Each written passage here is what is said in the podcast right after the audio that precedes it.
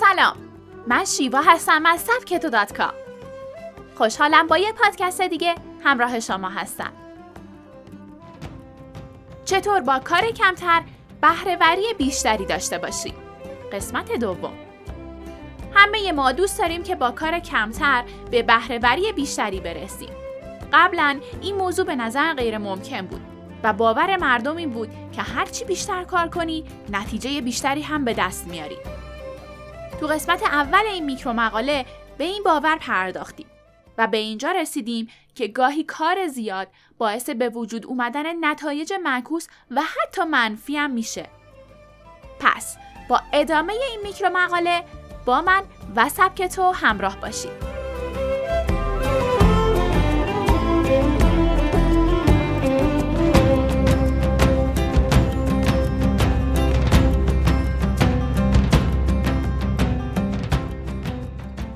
کاری که نتایج معکوس یا حتی منفی ایجاد می کنن. فرض کنید که امروز صبح ده دقیقه نرمش کردید. این یک فعالیت سالمه. حالا تصور کنیم بیرون رفتین و 20 دقیقه دویدین. این هم یک فعالیت سالمه اما نه لزوما دو برابر ده دقیقه نرمش. اگه یک ساعت بدوین چی؟ می‌تونید هر چقدر که دوست دارین به خودتون فشار بیارین اما احتمالا همون نتیجه ده دقیقه تمرین رو خواهید داشت. نرمش نتیجه مرکوس داره. چون ماهیچه هاتون خسته میشن و زمانی که ماهیچه خسته باشه تواناییشون برای تحریک بیشتر از بین میره. تا جایی که دیگه قدرتی براشون نمیمونه. دو ساعت تمرین تو باشگاه انتظار دو برابری که دارین رو برطرف نمی‌کنه. همینطور یک ساعت تمرین هم تنها کمی بیشتر از 45 دقیقه سودمنده. تو مسائل کاری هم اکثرا همینطوریه. چرا؟ چون ذهن شما هم مثل ماهیچه هاتون خسته میشه. اگه ذهنتون رو با حل تمرین یا تصمیم گرفتن ورزش میدین، میزان کاری که می‌تونه تو یه روز انجام بده رو محدود می‌کنید. کاهش بازدهی مارک میگه همسرم قبلا تو صنعت تبلیغات کار می‌کرد. و تو اونجا هم مثل هر جای دیگه ای خرافاتی درباره ساعت کاری زیاد وجود داشت. کارمندا تا دیر وقت میموندن و اغلب تا ساعت 9 یا ده شب کار می‌کردن. حتی بعضی وقتها روزهای تعطیل رو هم کار می‌کردن. اما همسرم متوجه شد که اغلب این اضافه کاری ها تقریبا بی ارزشن. چهار ساعت انتهای روز یعنی از ساعت 6 تا ده شب به اندازه دو ساعت اولیه یه روز کاری ارزش و دستاورد داشت.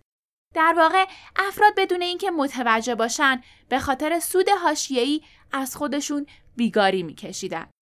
تو بدترین سناریوی ممکن افراد به دلیل خستگی کار بد تولید می‌کردن یا تصمیمات اشتباه می‌گرفتن. اگه به اندازه کافی کار بد و تصمیمات بد رو روی هم جمع کنید ناخداگاه کار بیشتری برای خودتون تولید کردید. بنابراین کارتون از نتیجه معکوس به نتیجه منفی کشیده میشه. یه نویسنده آمریکایی میگه وقتی روی کتابم کار می‌کردم این اتفاق برام افتاد. با چند نویسنده دیگه برای مسابقه نویسندگی دور هم جمع شده بودیم. و هر قدر کلمه که توی یک بعد از مقدور بود نوشتیم. این در واقع یک مسابقه احمقانه بود که توی اون درباره تعداد کلماتی که می نوشتیم لاف می زدیم. بلا فاصله بعد از مسابقه که همچنان تو جو اون بودم شروع به ادامه نوشتن کتابم کردم. اون روز بهترین روز کاری شد چون بعد از 6 ساعت 8000 کلمه نوشته بودم. با خودم فکر کردم به به توی یک روز سی و دو صفحه نوشتم. با ده روز کاری این چنینی می‌تونم یک کتاب کامل بنویسم.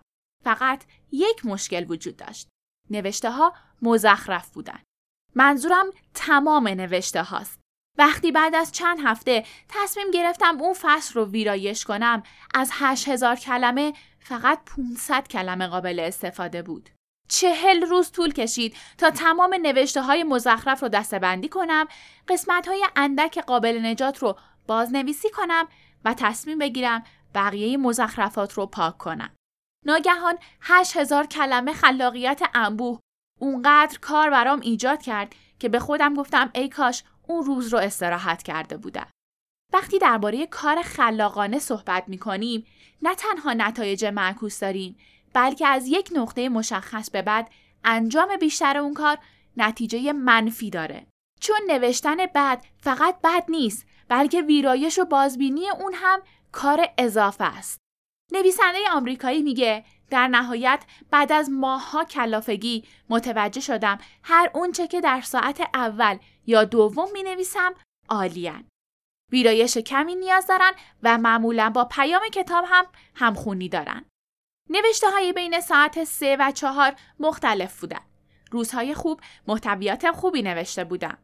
البته نه به خوبی دو ساعت اول. اما تو روزهای بعد اغلب اونها قابل استفاده نبودن و فقط برای خودم کار بیشتری تولید کرده بودم.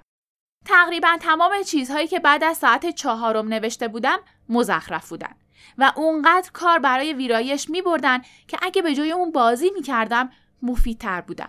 یه سال طول کشید تا شهامتش رو پیدا کنم که کارم رو به دو ساعت در روز محدود کنم.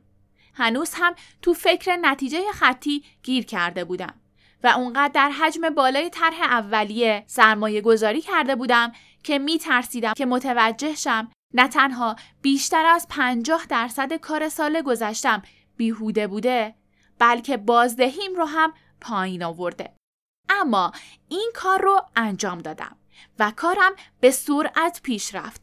در عرض دو ماه طرح جدیدی از کتابم رو ارائه کردم. معمولا همه ما هنگام انجام یک کاری اونقدر با اون سر و کله می‌زنیم که دیگه نمی‌تونیم درست تصمیم بگیریم که خوبه یا بده. گاهی نصف شب شروع به انجام کاری می‌کنیم و صبح می‌فهمیم که این ایده از اول خوب نبوده و باید از نو شروع کنیم.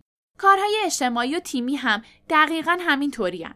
اگه لازمه که همیشه دقیق باشین ممکنه زمانی که انرژی و روحیتون کاهش پیدا می‌کنه مشتریان و منافع بلند مدتتون رو نادیده بگیرید. مدیریت خورد کارمندان بهرهوری اونها رو افزایش نمیده بلکه باعث میشه از شما متنبر بشن و حتی در آینده انگیزه کمتری برای ایجاد نتایج مثبت داشته باشن. توی میکرو مقاله بعدی بیشتر در مورد بازدهی صحبت می‌کنیم. از اینکه با من همراه بودین ممنونم.